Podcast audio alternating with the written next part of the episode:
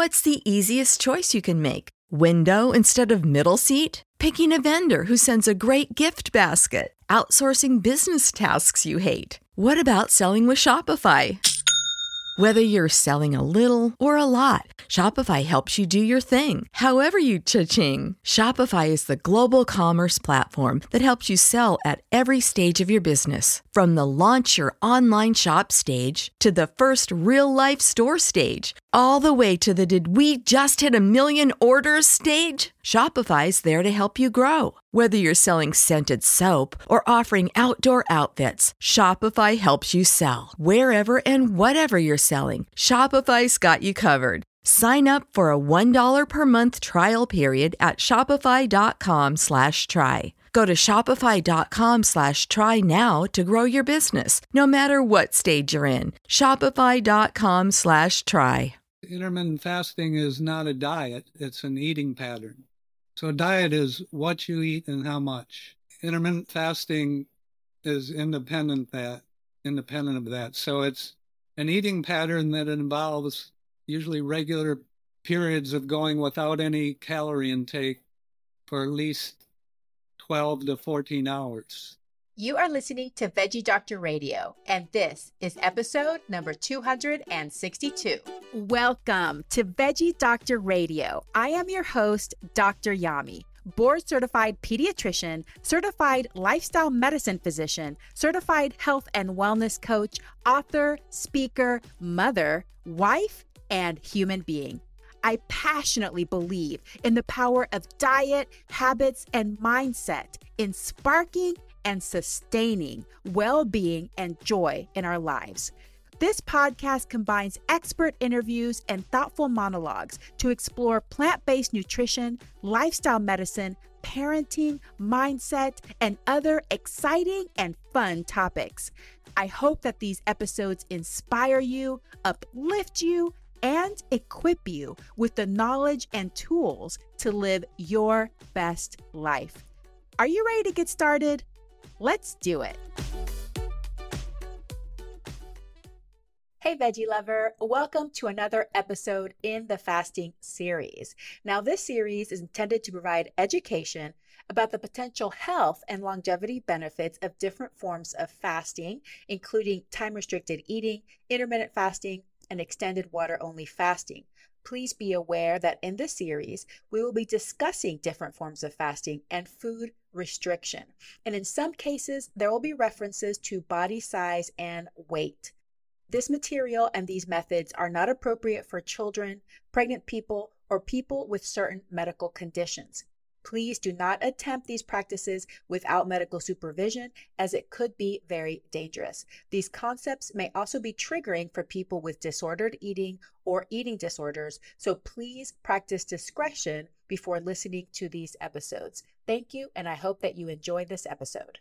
Dr. Mark Mattson is the former chief of the Laboratory of Neurosciences at the National Institute on Aging and is now on the Faculty of Neuroscience at Johns Hopkins University School of Medicine.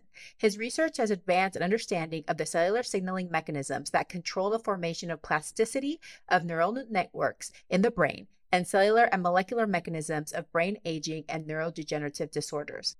His research has also elucidated how the brain responds adaptively to challenges such as fasting and exercise, and he has used that information to develop novel interventions to promote optimal brain function throughout life. Dr. Mattson is among the most highly cited neuroscientists in the world, with more than 900 publications and 200,000 citations. He was elected a Fellow of the American Association for the Advancement of Science and has received many awards, including the Metropolitan Life Foundation Medical Research Award and the Alzheimer's Association Zenith Award. Mattson is the author of the book, The Intermittent Fasting Revolution The Science of Optimizing Health and Enhancing Performance. In this episode, key takeaways are intermittent fasting is not a diet, it is an eating pattern. It takes at least 12 hours of fasting to trigger the metabolic switch that occurs after you deplete glycogen stores. Exercising during a fasted state enhances the use of fat and ketones, which is why we see an additive positive effect of exercise during fasting. Fasting provides benefits independent of calorie restriction. The human body evolved to function in a food deprived state. It takes two to four weeks to adapt to a new eating pattern, so be patient when you adopt time restricted eating. Fasting has positive cognitive effects and may decrease the risk of Alzheimer's disease. And fasting alone can lead to positive metabolic effects, including improved insulin sensitivity and cardiovascular benefits independent of weight loss. Enjoy the episode. Dr. Mark Mattson. welcome to Veggie Doctor Radio. Well, it's great to be here. I look forward to talking with you about fasting. Well, it's such an honor to have you on the show because you are such an experienced researcher. You've been doing work in this area for a long time. So, before we get started on some of the more intellectual topics, I would just love to know how did you even become interested in this topic? And tell us how long have you been studying fasting, intermittent fasting?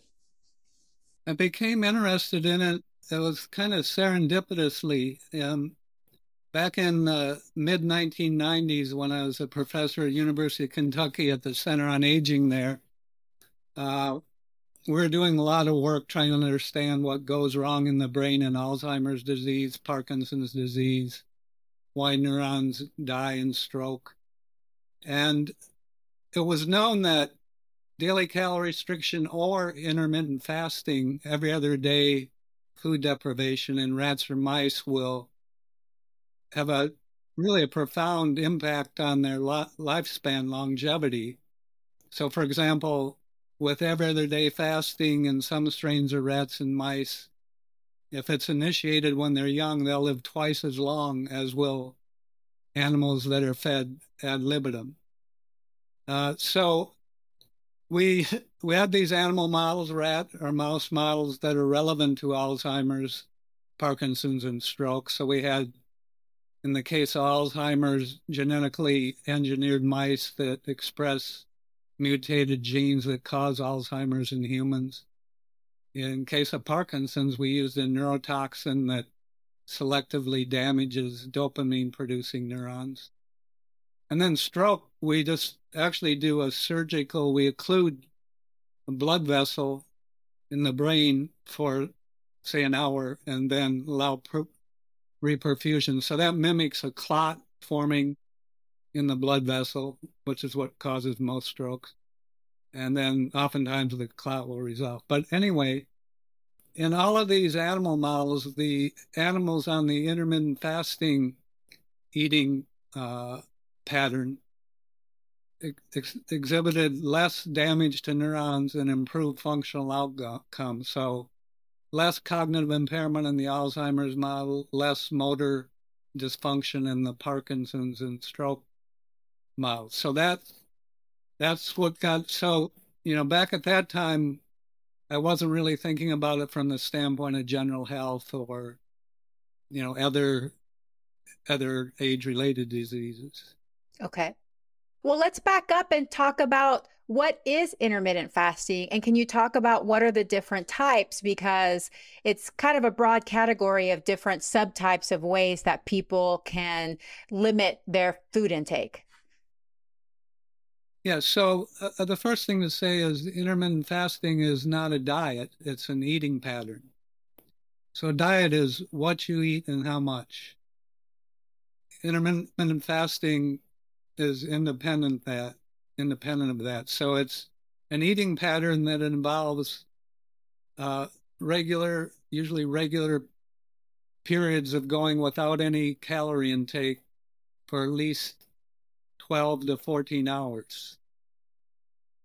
And the reason for that time window is we kind of define it experimentally as a, it takes that long to get a metabolic switch in which You've depleted your liver glycogen stores, which is essentially glucose.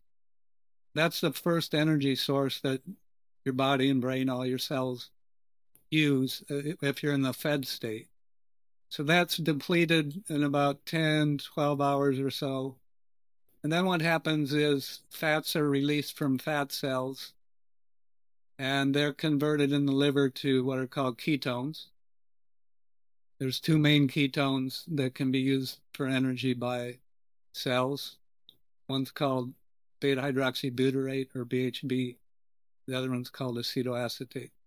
But anyway, so to be considered an intermittent fasting eating pattern, it has to have uh, frequent periods with at least 12 to 14 hours with no food intake.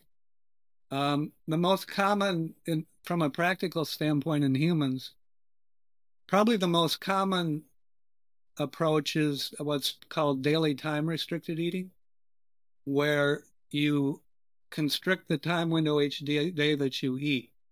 So, for example, I myself, I don't eat breakfast. And then usually I exercise in the late morning, say 11:30 or something. And it's about an hour by the time I get done and then then I eat. So I don't eat before noon usually, hardly ever, and I try not to eat after 6 p.m. So I'm going 18 hours every day, uh, you know, without taking any calorie intake. And so this metabolic switch is probably, and then I'm, I said I'm exercising at the end of that period. So that actually that enhances the the use of fat and the ketones because you're running on the ketones. So when I start exercising, I'm already using ketones. I've already depleted my liver uh, glycogen stores. And we can get into this, but it turns out that, um, at least in animal studies where we've, we've done this and published papers on this, when we combine intermittent fasting with exercise, you get kind of an additive effect in, in terms of a lot of the what we think are beneficial cellular changes that may help protect against disease. So one one intermittent fasting eating pattern is time restricted eating.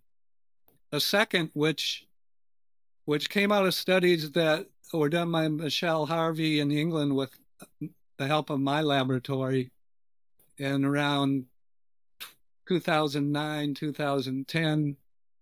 So Michelle works with women at risk for breast cancer because of their family history and their overweight. And um, so she she actually saw our animal studies. We we've done some things that had some implications actually for cancer, and so she came and talked to me in my lab and said, "Well, I'd like to do a study in in these women," and she said, "I don't think they can do what you've been doing in the rats and mice. You know, complete fasting every other day, so 24 hours of no food, 20 hours. So what we decided on is two days a week, have having the, the subjects eat only about 600 calories each of those days, and we had them do it two consecutive days. And th- this is now called 5-2 intermittent fasting, but when we did the study, we didn't call it that in the published paper. We called it um, intermittent energy restriction. And the important thing about that study, that, that, that, well, that was in humans. Another thing was we had 50 women in on the 5-2 intermittent fasting. And then the control group was women that they didn't eat as they normally did. We actually had them eat breakfast, lunch, and dinner, but they ate 20 to 25% fewer calories than they normally eat.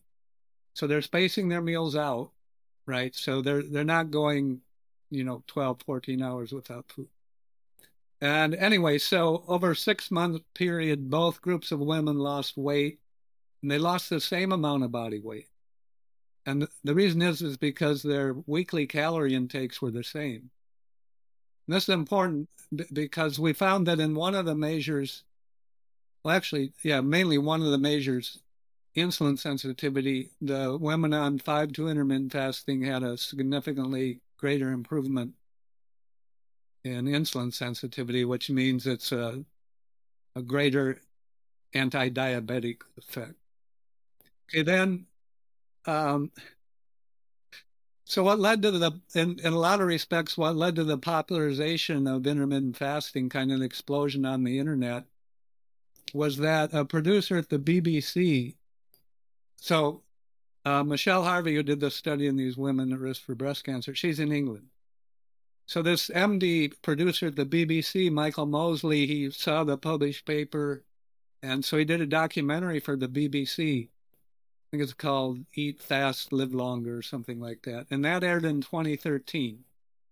And then he wrote a book with a dietitian. It was kind of it didn't really go into much of the science, and it had a bunch of menus and stuff. But and then so this five two intermittent fasting got kind of popular in in the UK, and then there was a lot of buzz on the internet, and then.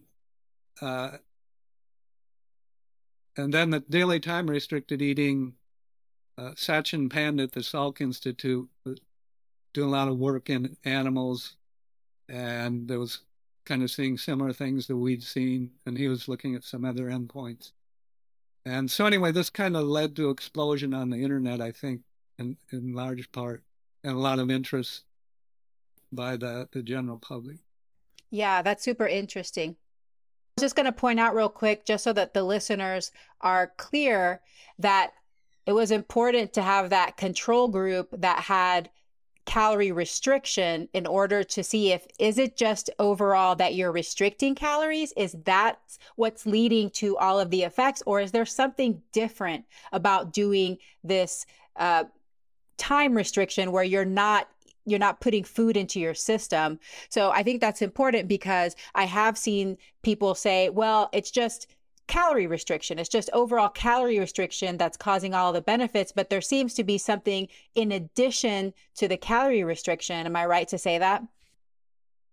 Yes, and we'd we'd provided evidence for that in animal studies before the human study. We had a paper in the proceedings of the National Academy of Sciences in 2003, where we found that a certain strain of mouse, when we put them on every other day fasting, on the days they do have food, they eat twice, pretty much twice as much food as they normally eat. So they're not actually calorie restricted in the long run. And we still we saw a lot of beneficial effects on on the brain and even on glucose regulation. You know, so we had some evidence from animal studies, and we can talk about you know kind of the my thinking and others current thinking scientists on on you know, not only the overlap between the effects of calorie restriction, intermittent fasting, but maybe some of the uh, potential differences in mechanisms. Yeah, I would love to go into that. Like, how how is it working? Why is it causing some of these health benefits? And then maybe after you explain that to us, then we can talk about what are all the general and brain and cognitive benefits that we're seeing with fasting. Yeah, Oh, you want me to go ahead and start talking? Go for it. yes. All right. So the way I look at this is one way to look at it is from an evolutionary perspective. Uh, and probably the easiest for people to kind of visualize in their minds is predators, like say wolves. So wolves in the wild, um, particularly in the winter months, they may go a week maybe even more without killing prey animal. So that is a week without eating anything. And that's that's their normal. They evolved that way. Now, in that state, when they haven't eaten food for a week, their brains and their bodies have to be functioning well. Other than that, they're not going to be able to expend the cognitive, the mental, or the physical effort to track down and then chase and kill a prey. And we've even proposed and uh, published on this that a major driving force for brain evolution, including human brain evolution, was food scarcity.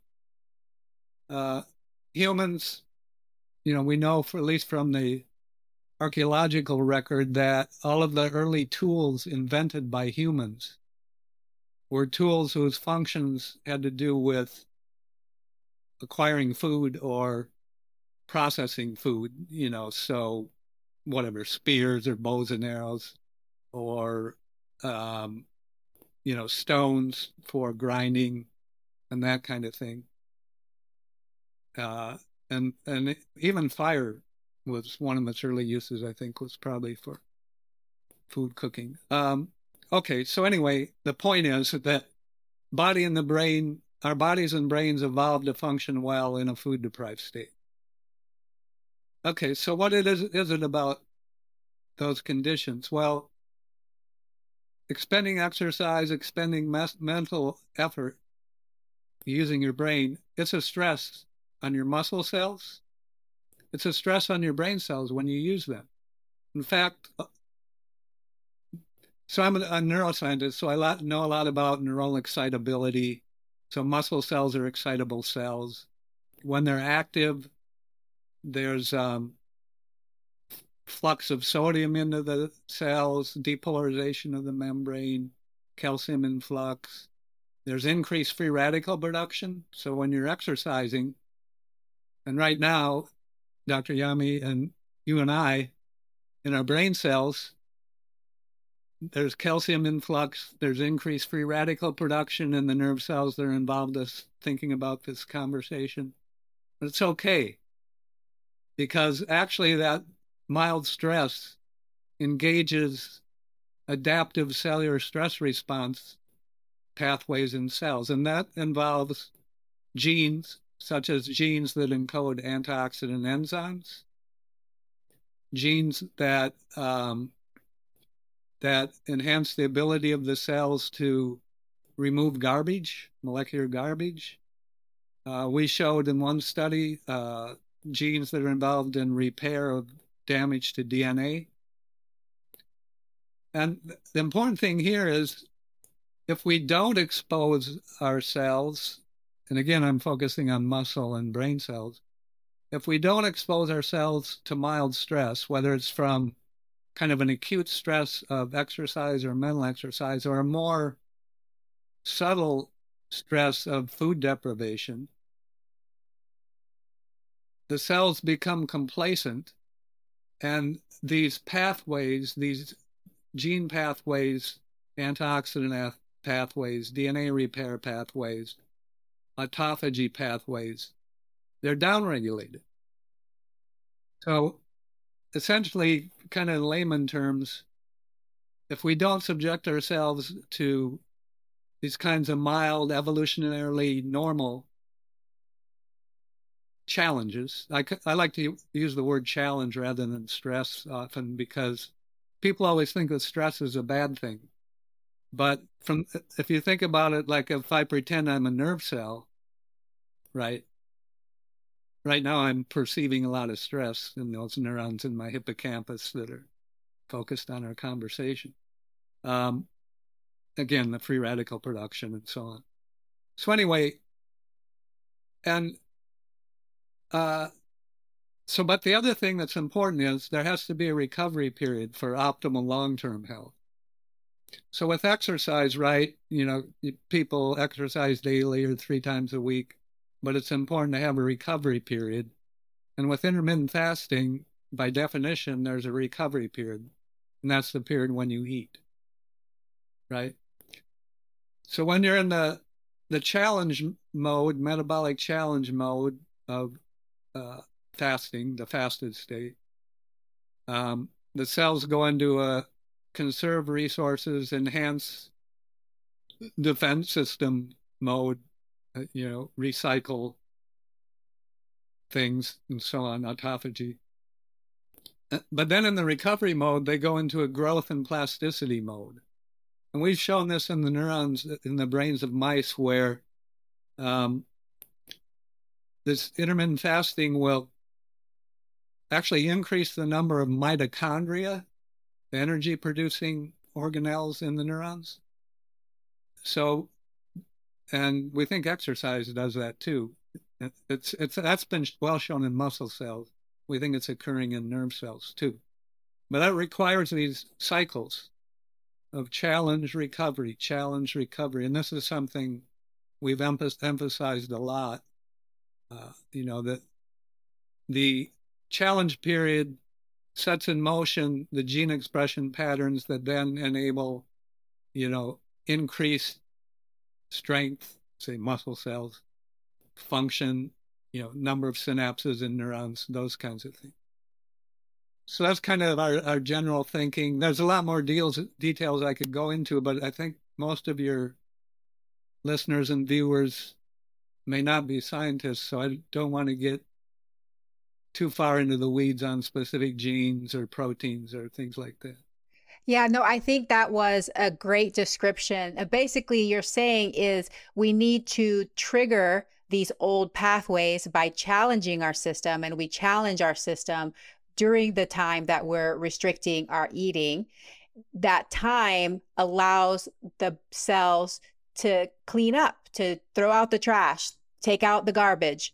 But then the recovery period is when we're feeding. So when we're done with our fasting, we're eating, and then we are rebuilding new things and better things. We cleaned up the trash, now we're rebuilding. So we like you're saying, you need that challenge and then the recovery period. And this isn't happening when we're constantly eating. So I know that compared to, you know, 50, 70 years ago, we used to eat about three meals a day. Now we eat on average seven times per day. So most people aren't giving any time. Like most people probably aren't even feeling hungry because I know I used to be like that. Like I I think I went decades without even ever experiencing hunger. I was just eating all the time habitually.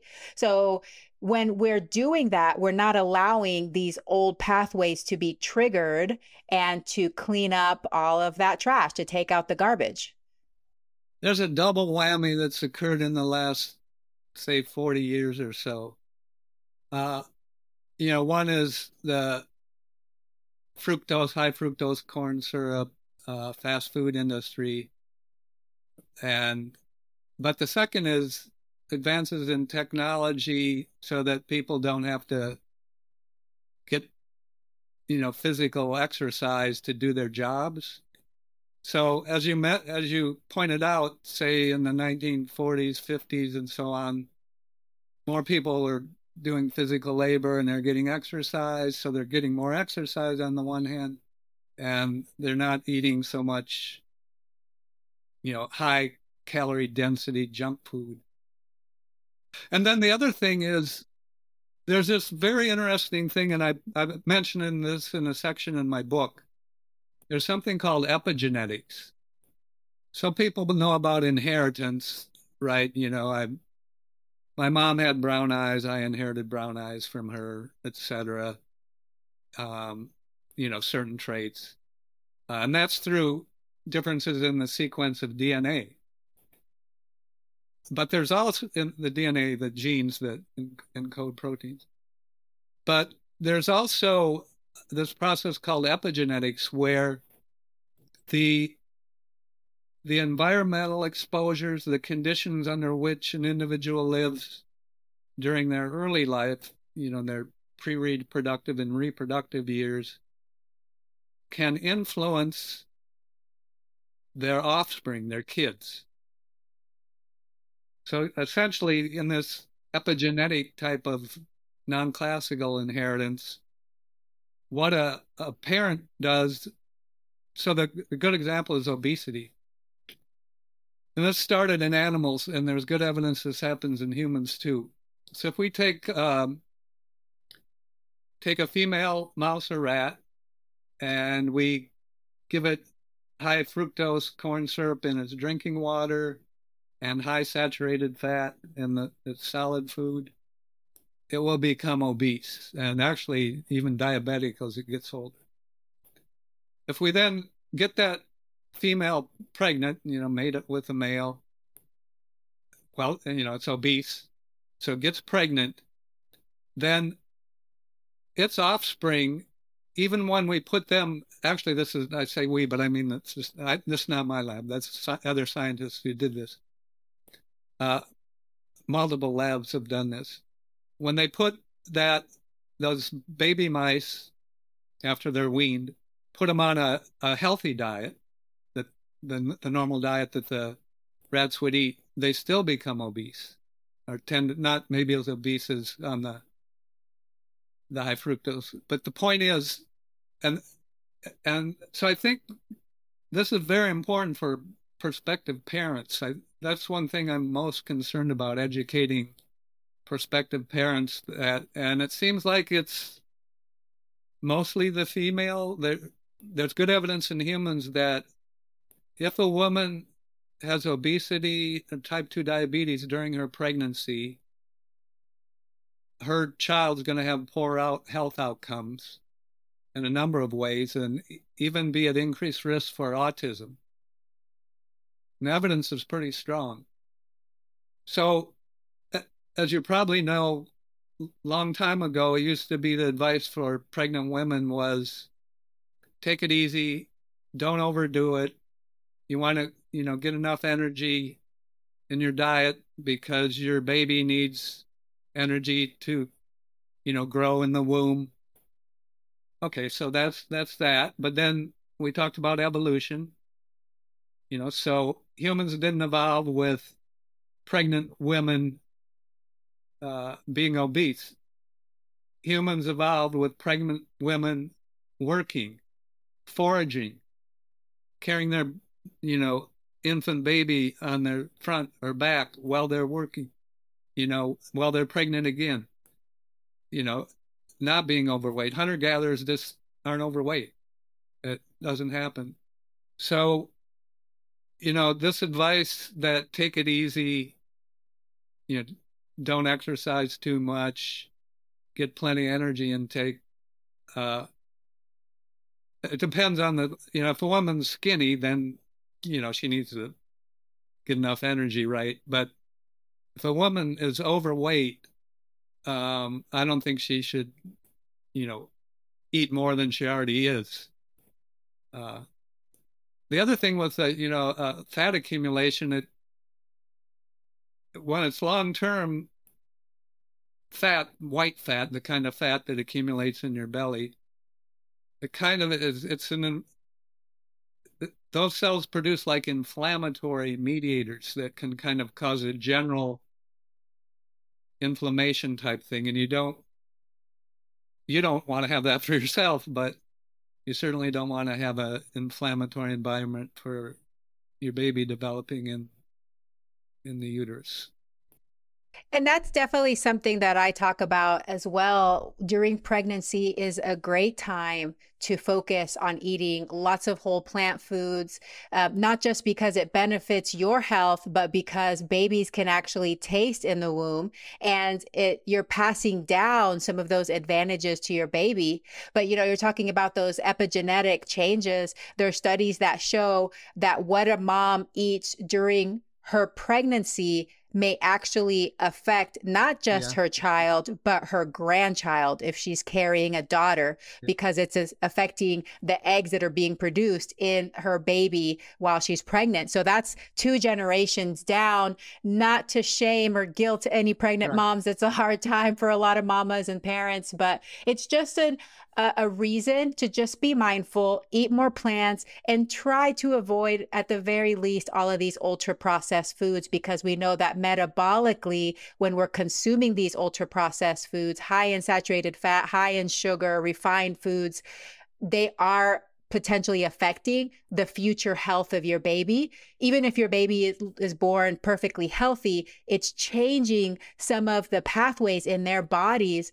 And, you know, I wonder if some of it is because the baby is experiencing stress from that food. So the body saying, okay, we need to be prepared for whatever stressful environment we're about to be born into. So we need to set up these mechanisms, these safeguards because of this. So I think that those are all great points. Let's talk about now, um, let's go through what are the general health benefits of intermittent fasting and more specifically, the brain and cognitive effects of intermittent fasting. Well, the first thing is, you know, I, I talked about daily time restricted eating, 5 2 intermittent fasting. One key thing is that people need to recognize that it takes a while, several weeks to a month, for them to adapt to the new eating pattern. So I mentioned I don't eat breakfast. I've had, you know, I can't count how many people have approached me and said, Well, I tried you know, not eating breakfast. I can't do it. Um, get hungry, irritable. I can't concentrate. And I'd say, you know, how many days did you do it?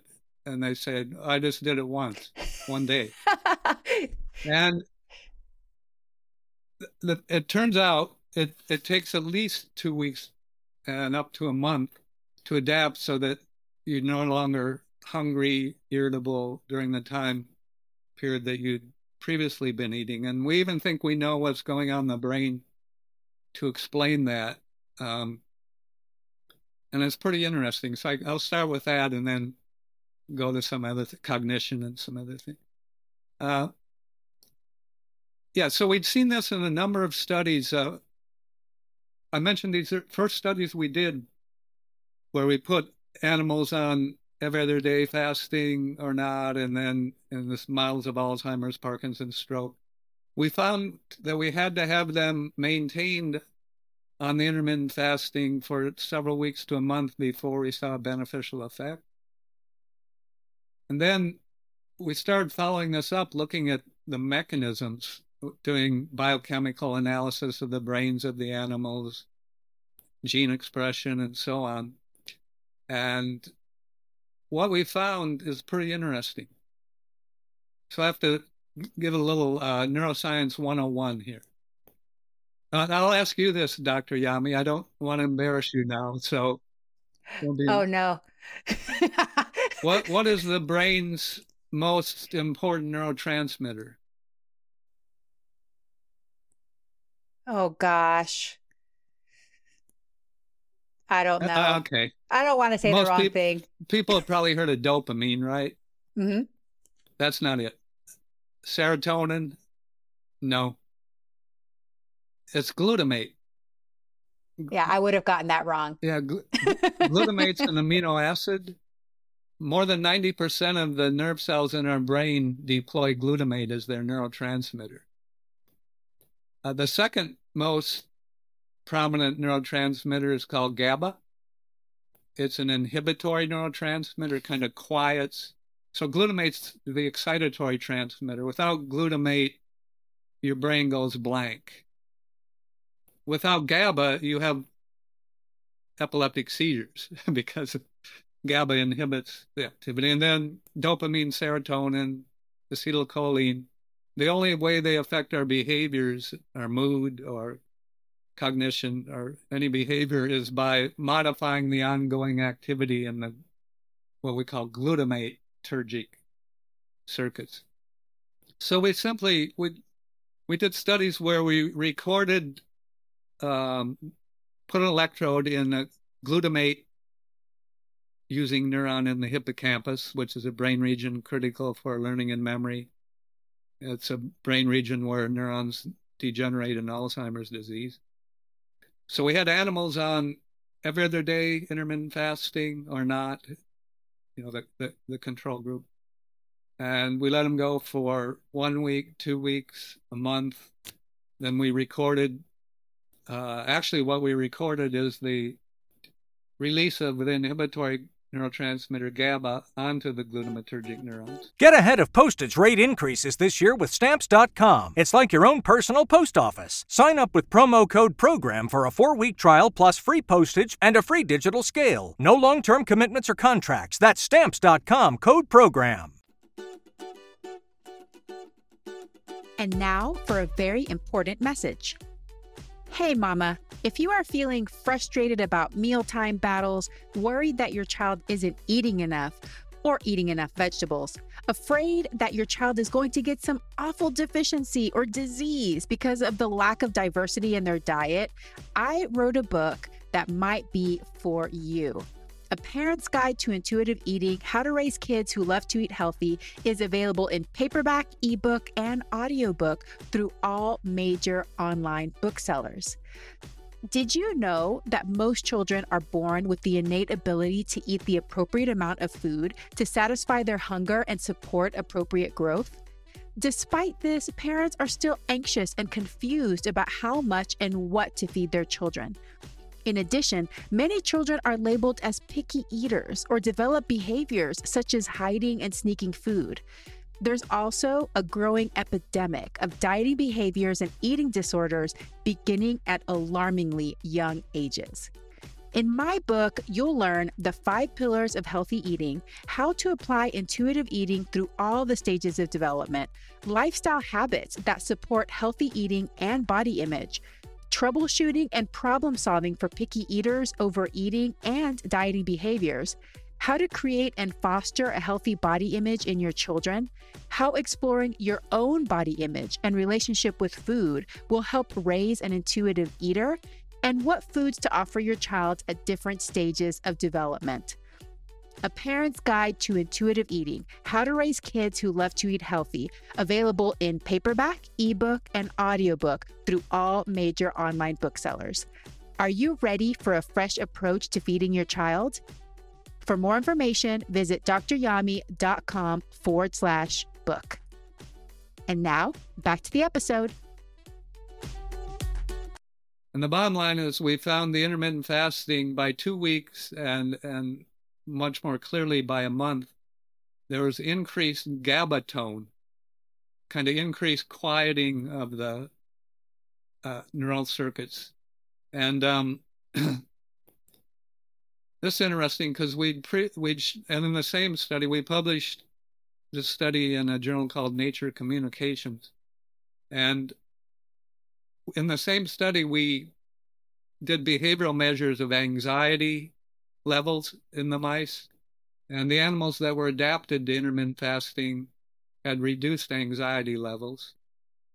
We also found that if we just do one day of fasting in an animal that's never fasted before, its anxiety levels go way up. So this is what humans experience here if you normally breakfast and you skip it. Okay, then what about cognition?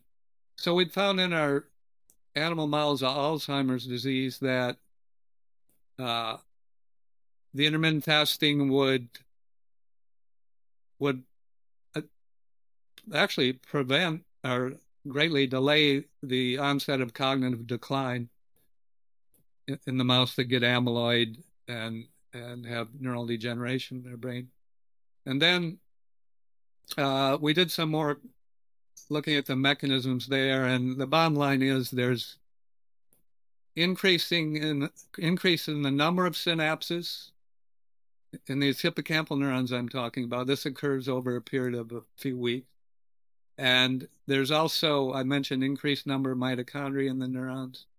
And then when we measure the strength of connectivity between the glutamatergic neurons, it's increased. So this is all consistent with a increased number of synapses, a strengthening of synapses. Now in humans, there's very little known.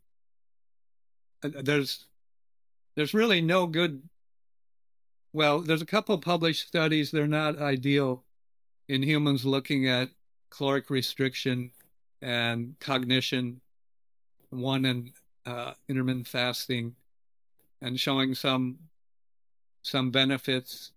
We uh, we have a study that we're getting all the data together now. It's with five two intermittent fasting in people at risk for cognitive impairment and Alzheimer's because of their age and metabolic status.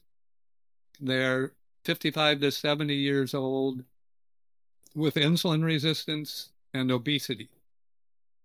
And we're, we're actually done, all the subjects are through this study. It would have been done a long time ago, but COVID hit and we had to stop it for essentially two years. Uh, and, but anyway, the, the people in, in the group are getting the data together now.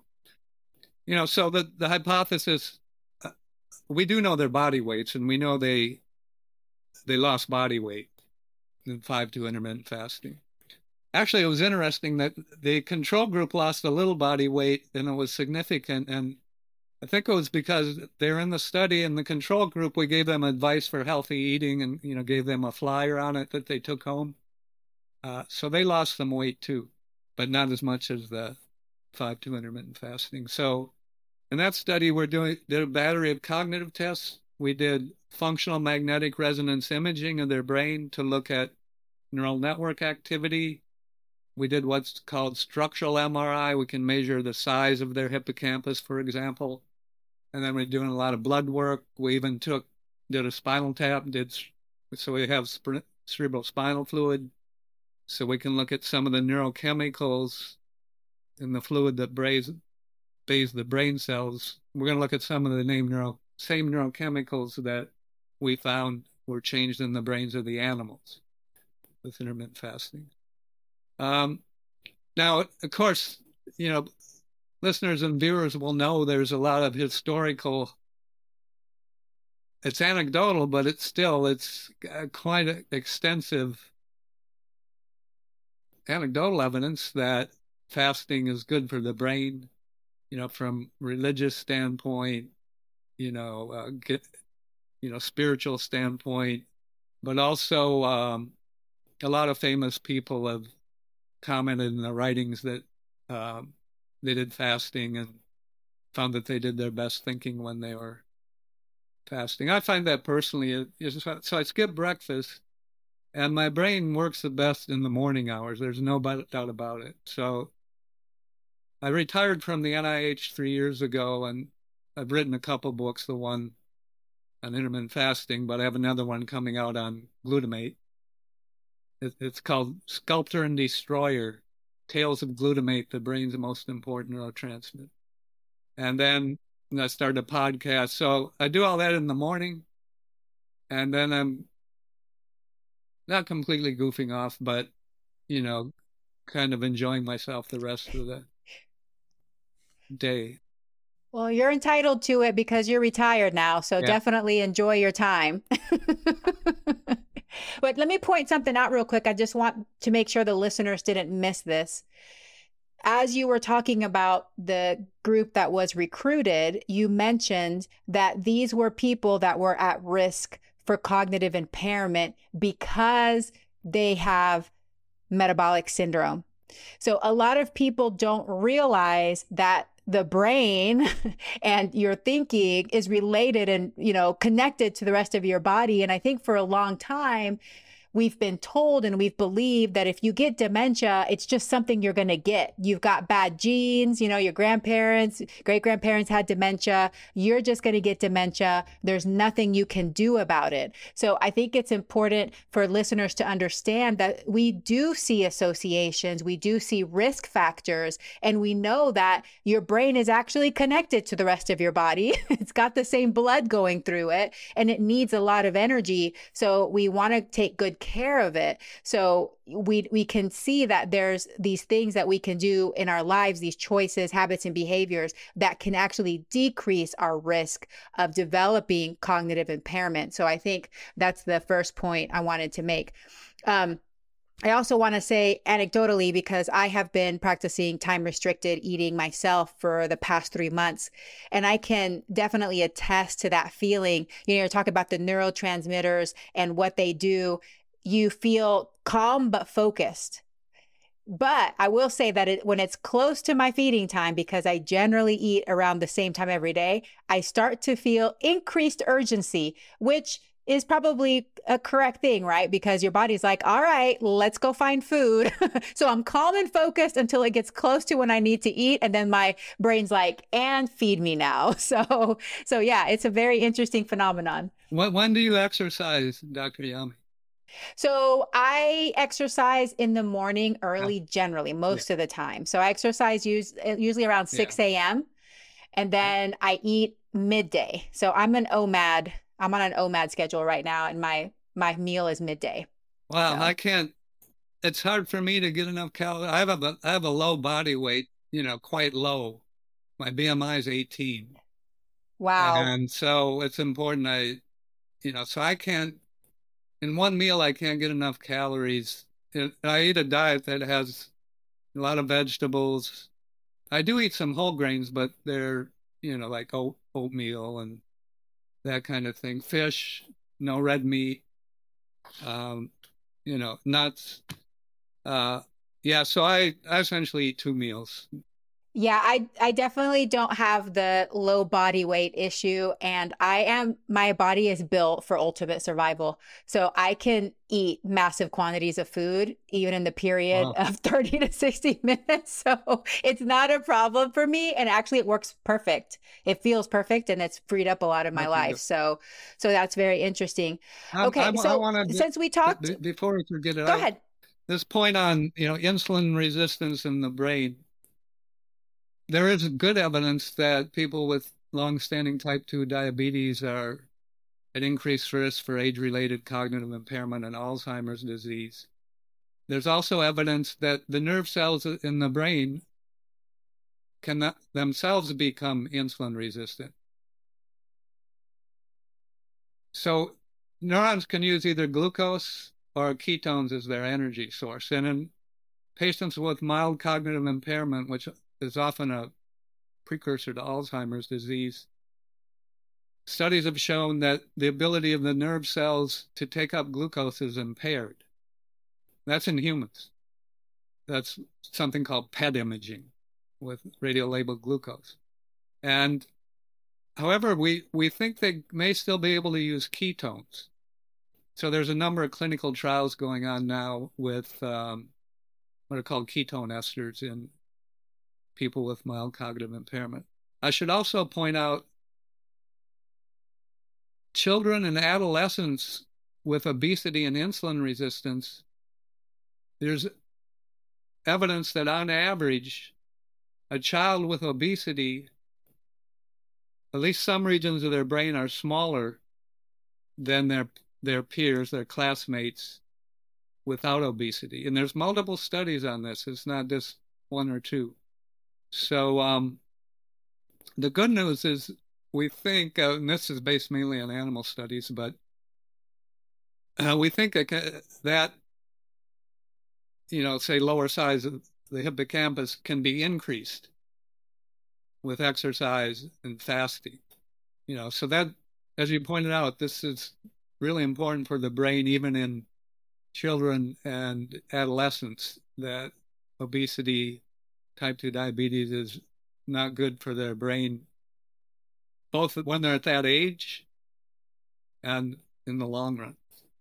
Yeah, and you had been talking about the animal models and the animal studies earlier. I know that I did read in your book that the animals that were started on the fasting earlier had even better benefits. So the earlier we can start to implement some of these habits, not constant grazing all day, having at least minimum of 12 hour fasting between dinner and breakfast, eating our vegetables and our fruits, the better.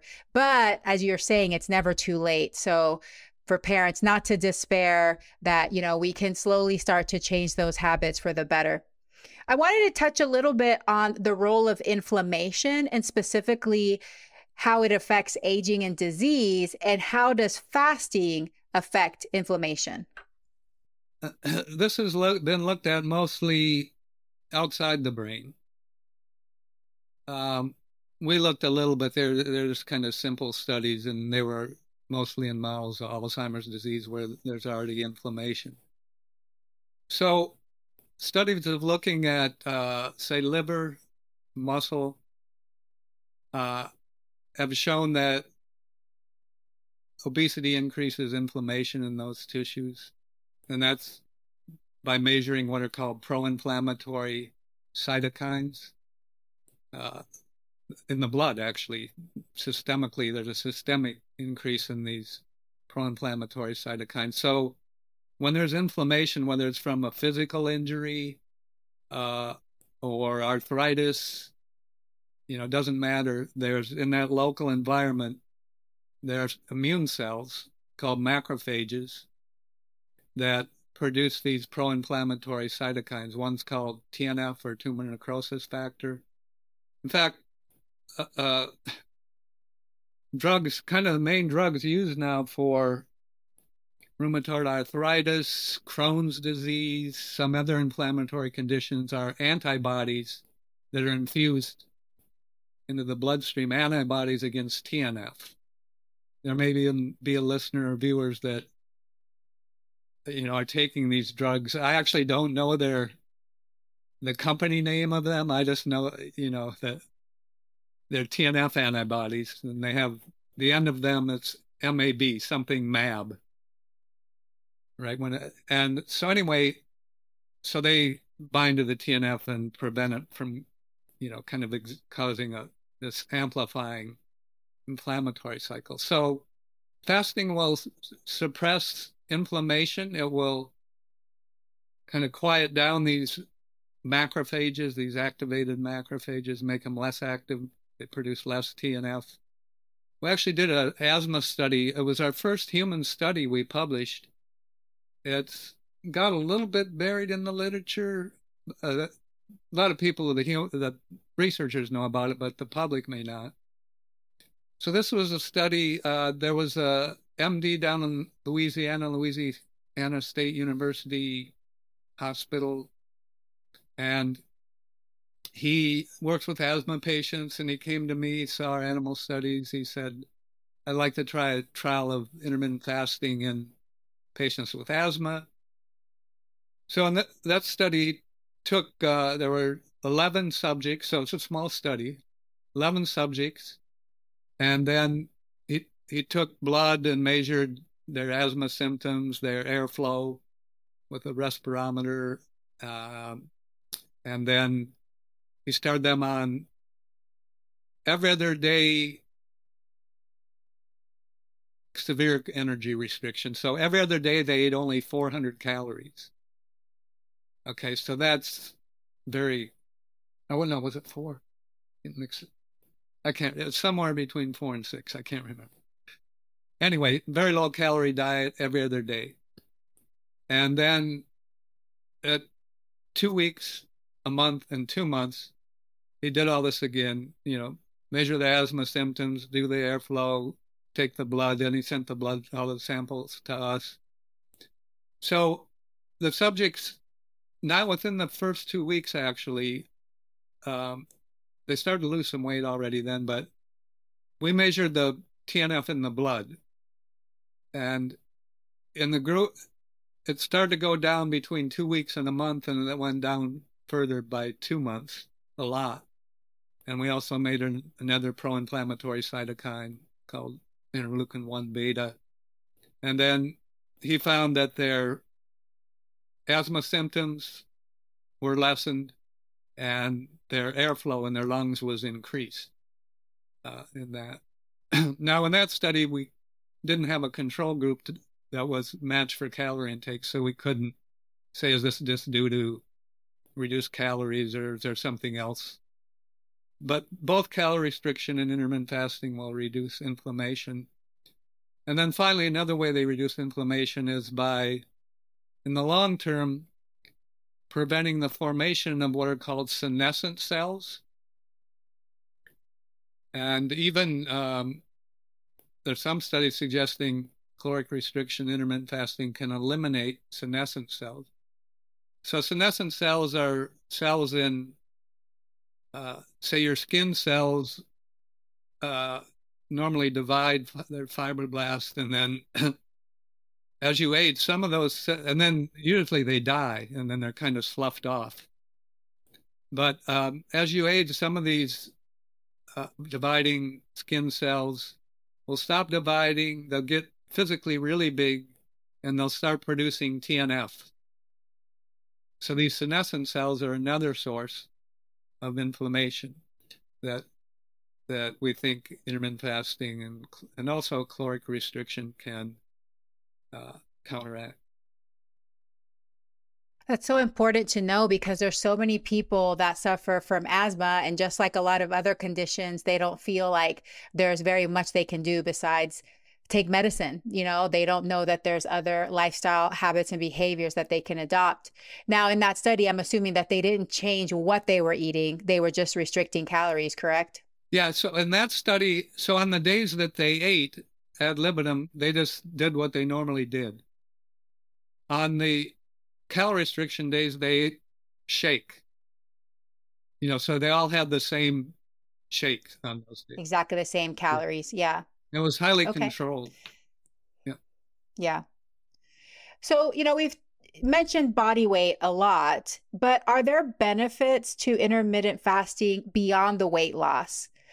Yes. Uh, one one thing is cardiovascular risk factors.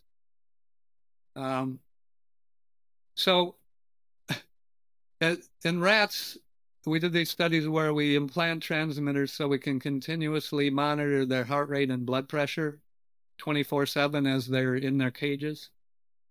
And so it, the, the surgeon in my lab would implant the transmitter, and then we divide the animals into two groups. One was on the other, other day fasting, the other the control ad libitum diet, and then we'd let them go. Now, actually, we did a 30% daily calorie restriction group there too.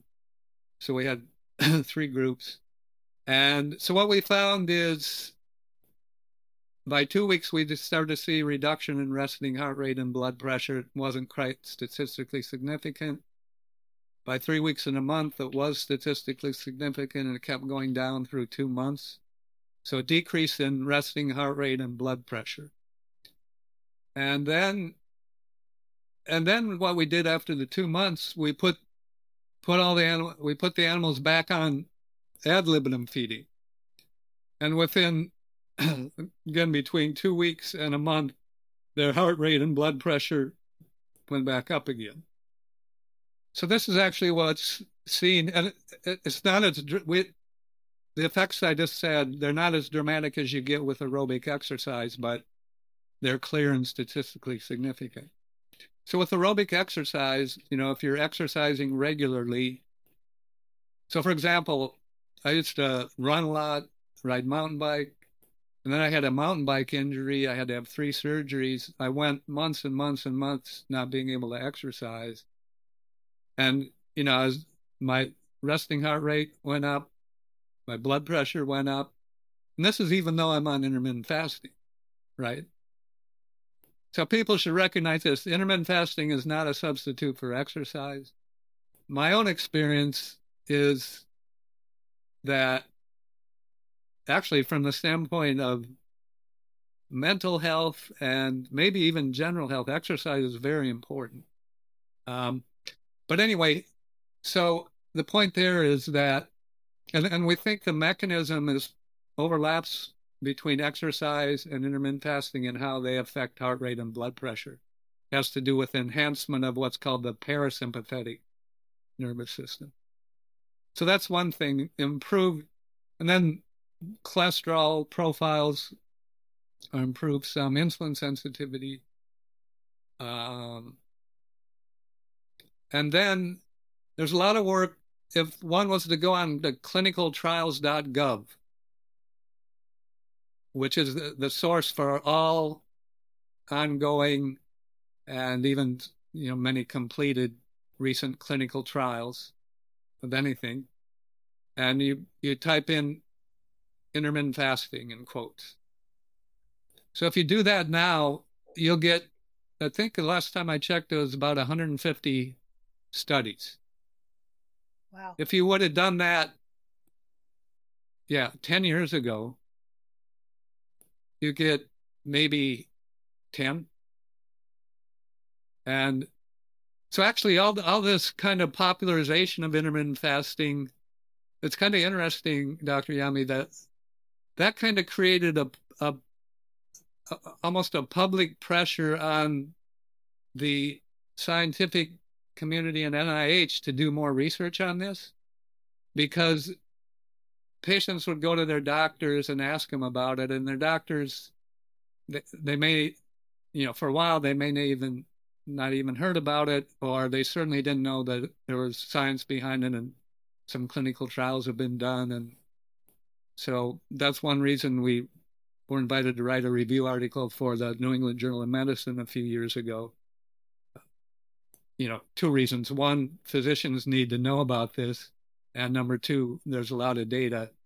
And then that, the NIH started funding, or actually uh, requesting proposals, grant proposals for clinical trials of intermittent fasting. And a lot of them, Dr. Yami, are in cancer. Um, cancer cells like glucose. They don't like ketones. All right. So if you're in the fasted state where your glucose levels are in the low normal range, your ketones are up. That's bad for the cancer cells. It's actually, we think, good for the your your body cells. Right. So there have been studies in animals showing that intermittent fasting can uh, reduce tumor growth and it can enhance the ability of chemotherapeutic drugs and radiation to kill cancer cells. There are human studies. There's few published now. Actually, Michelle Harvie did one. We helped a little with it. It was more just a feasibility to see if women with breast cancer could tolerate being on intermittent fasting while they're getting chemotherapy? And the answer is yes, they can. The study wasn't designed to see is there a recurrence of the the cancer, but there are other studies with um, where they're starting to look at this. So there's a lot of rationale to think that you know if I, for example, if I had cancer and I was undergoing chemotherapy, this is my personal opinion based on my knowledge. I would fast while I'm getting the chemotherapy. Hey, are you kind of curious about microgreens and including microgreens in your diet, but you're not sure where to start and you're not sure how to do it?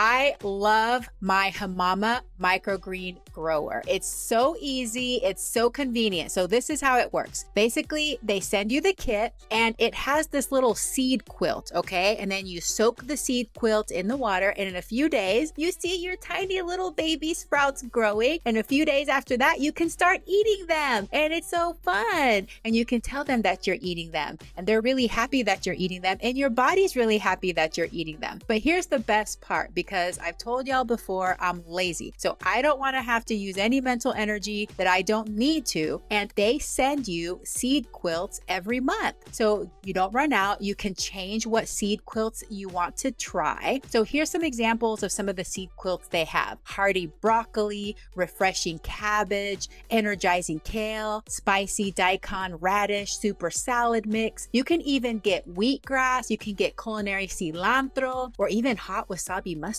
So there's lots to choose from. They have different flavors. They're so cute and they're health promoting. So you can get a good dose of antioxidants and it's really beautiful. I also use them for garnish when I'm making soups and salads and different bowls. You can impress your guests. But like I said, it's going to be low energy cost on your part, and it's actually not that expensive either. The other thing that I use from Hamama is a green onion growing kit, which is really cool because it can decrease your food waste. So you buy the green onions, and then the little part that has the root, the white part at the bottom, you stick it in these little holes, and then you just put the water in there, and it grows, and then you can keep eating the same green onions. You just go with your little scissors and you chop it off and you put it into your food. So if you want to give it a try, you've been curious about microgreens and different ways that you can grow your own food, check out Hamama. You can find it in my show notes for a link to get 15% off, or you can go to dryami.com forward slash shop so that you can find the link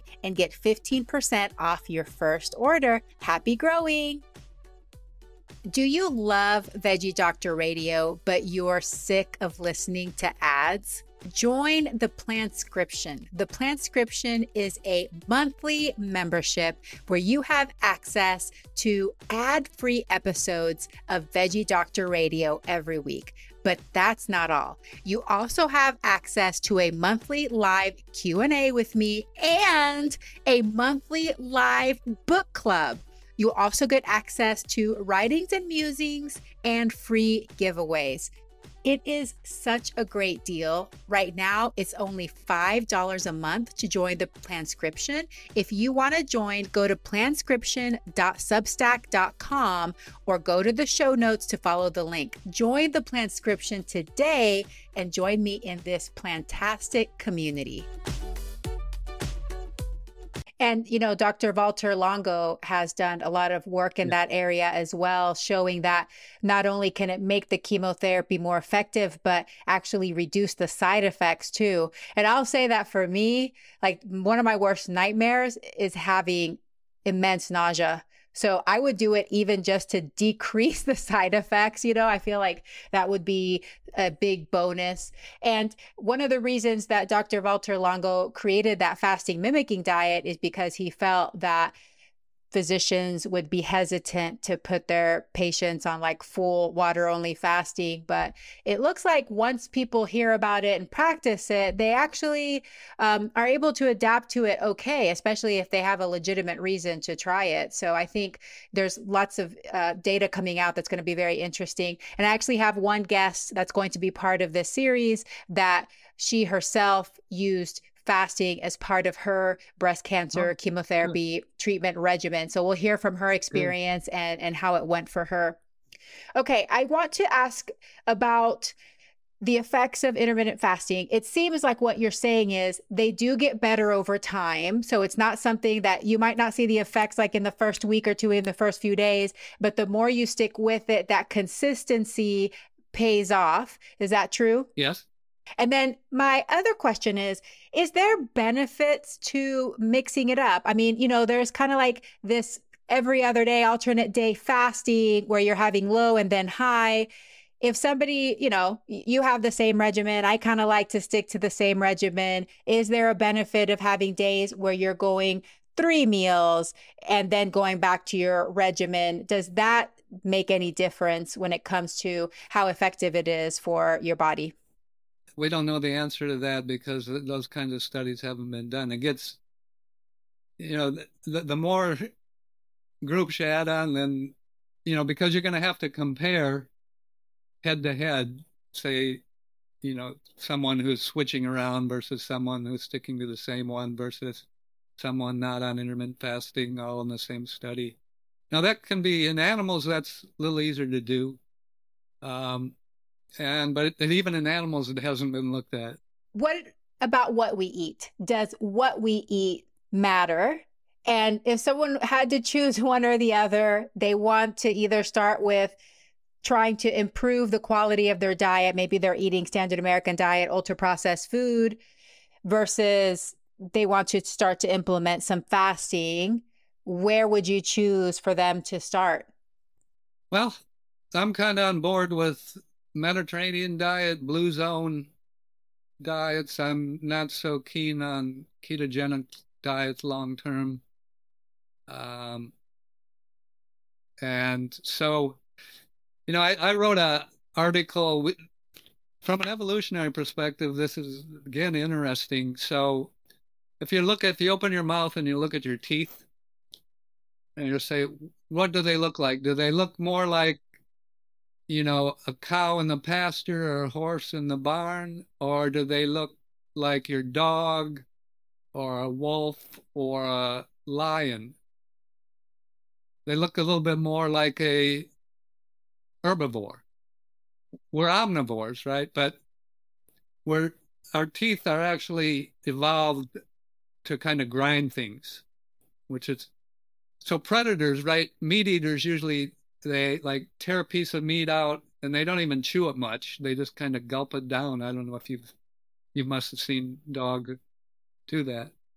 Right. So that's just kind of a simple look in the mirror evidence that we evolved at least partially herbivores, mainly even herbivores, and certainly our our non-human primate uh, you know ancestors that lived in the arboreal canopy, you know, in the, the tropical forest, they're they're vegetarian. Okay, so I wrote this article for Scientific American. It's called "What Doesn't Kill You," and the whole point of the article is that the chemicals in fruits, the skin of fruits, particularly, and in vegetables, you know, particularly like younger, less ripe vegetables. Um, they The reason they're in the plants is they function of nat- as natural pesticides to dissuade insects and herbivores from eating them or too much of them. And so all these chemicals that there's a lot of evidence are good for health. Sulforaphane, uh, turmeric, curcumin, um, actually even caffeine. If you put them on, put it on your tongue, the pure chemical, you wouldn't want to eat. It. It's very, they're very, very bitter tasting. Uh, we did this one study where um, there's a chemical in green, the skin of green tomatoes. It's called tomatidine. Okay, and it's kind of interesting because it's at high concentrations when the tomatoes are green, and then as they ripen and become red, it kind of largely disappears from the skin of the of the tomato. Okay, so the green tomatoes, the seeds in the tomato are immature. They wouldn't be able to germinate until the tomato's ripe. Once the tomato's ripe, actually the plants evolve this maybe so that animals will then eat the tomato. Their seeds go through the gastrointestinal system and they poop them out, you know, somewhere else. And then, you know, the, the plants spread. But anyway, the point of this is we evolved many ways to deal with these potentially noxious chemicals. One is the bitter taste. You know, we can't eat too much because they're too bitter. The second is we vomit if we eat too much. The third is there's enzymes in our liver that rapidly remove them. Those enzymes, often man made chemicals, there aren't enzymes in the liver that remove them because we didn't evolve with them. Then the, the fourth mechanism, which we've studied, is these chemicals in the fruits and vegetables, they impose a direct stress on cells. And the cells respond adaptively through these gene expression pathways. For example, the antioxidant enzyme pathways that are activated by sulforaphane. That's the same pathway activated by intermittent fasting and exercise. You know, so yeah, so anyway, I, I think you know, avoid simple sugars, um, eat very little red meat, um, fish, olive oil is good. Um, nuts, I eat quite a few nuts. Um, you know, you can get a lot of calories from nuts, and they tend to be pretty healthy fats. Uh, yeah. So anyway, stay hydrated and eat lots of vegetables yeah and eat lots of vegetables is what you're saying is those vegetables yeah. um, are creating some of that good challenge that we're getting from exercise yeah. and also from fasting we're getting them from vegetables a whole separate mechanism that we can help create those healthy habits that leave lead to well-being and longevity. So I'm on, totally on board with the vegetable message. So thank you for supporting the vegetable message. Okay, so we're almost to the rapid fire section, but before that, I would love for you to tell us where we can connect with you and where we can find your book. Tell us about your YouTube channel. You're putting out some great content there. Okay.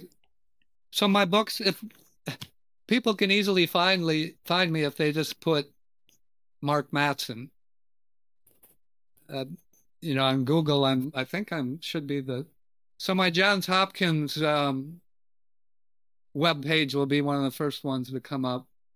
So if they just put Mark Mattson, Johns Hopkins, my, and they can con- contact me by email. Like, uh, you know, I I generally communicate by email. I, I'm not on Twitter or any of these, you know, Facebook. I think I was uh, wise in avoiding that kind of uh, chatterboxes. And then, um, yeah, so my book came out a little less than a year ago, The Intermittent Fasting Revolution. It's on Amazon. And then the second book will come out in August. That can be, you know, it'll be everywhere Amazon, Barnes and Noble. And then uh, my podcast. So my podcast uh, it's mainly oriented to people with a, a strong interest in science and a little bit of background in it, at least, uh, probably even some college biology or something like that. It's called Brain Ponderings. And it's it's on Spotify. I have a YouTube channel, Brain Ponderings. And it's me chatting with world leading experts in various aspects of neuroscience and neurology. You know, basic neuroscience, how does learning and memory work, et cetera, et cetera, addiction, all that stuff, basic science, and then clinical stuff, different diseases.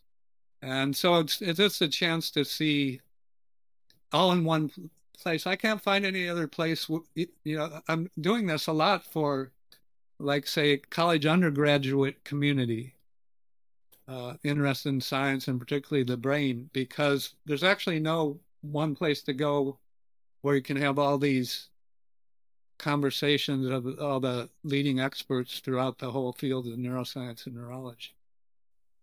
Amazing. Yes, thanks for doing that. Super interesting. Lots of great topics on there. And yeah, the power of the internet to help bring us all of those amazing topics. Okay, you ready for the rapid fire section and we can close it out? Yeah. Okay, here we go. What's your favorite thing about fasting? It improves my cognition and productivity. What's one thing you want people to understand about fasting? That uh, that most people can switch their eating pattern to an intermittent fasting eating pattern and stick with it, but they have to persist for up to a month. Got to hang in there. Yeah. Dr. Mark Mattson, thank you so much for joining me on Veggie Doctor Radio. I appreciate all your work. I'm so grateful for what you do and so grateful for your time. I hope that you have a very plantastic day. Thank you. It was nice talking with you. Goodbye. Hey, veggie lover, I hope that you loved today's episode. Will you take a second and do me a huge favor? Please subscribe to my podcast so that you never miss an episode. You're the reason I'm here, and I want to share it all with you. Thank you for listening and have a plantastic day.